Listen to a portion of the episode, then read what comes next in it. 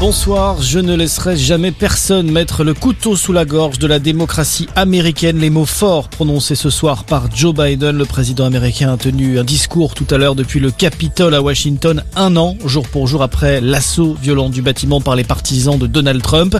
Joe Biden qui a d'ailleurs accusé son prédécesseur d'avoir répandu un tissu de mensonges lors de sa défaite en 2020 et d'avoir tenté d'empêcher un transfert pacifique du pouvoir. La France appelle au calme au Kazakhstan. Paris demande à ce que toutes les parties impliquées dans la crise reprennent le dialogue alors que sur place les violences font rage. Des dizaines de personnes ont été tuées par la police dans des émeutes qui ont secoué la ville d'Almaty, la plus grande du pays.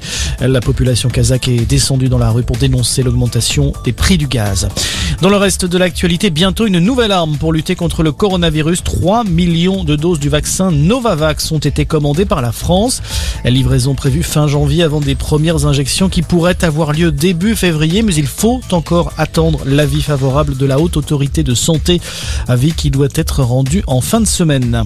Le gouvernement s'y engage. Tous les enseignants recevront d'ici la fin du mois des masques chirurgicaux. Annonce de Jean Castex insuffisant, répondent déjà les syndicats qui réclamaient de leur côté des FFP2, des modèles considérés comme plus protecteurs, notamment face aux variants Omicron, mais réservés pour le moment au personnel soignant. Après quasiment un mois d'interruption, le procès des attentats du 13 novembre 2015 a repris. Aujourd'hui, devant la cour d'assises spéciale de Paris, Salah Abdeslam est bien présent dans le box des accusés. Le seul rescapé des commandos a été déclaré apte à comparaître par les experts malgré son test positif au Covid le 27 décembre dernier. Et puis le foot, la 20e journée de Ligue 1 prévue ce week-end, une nouvelle fois impactée par le Covid.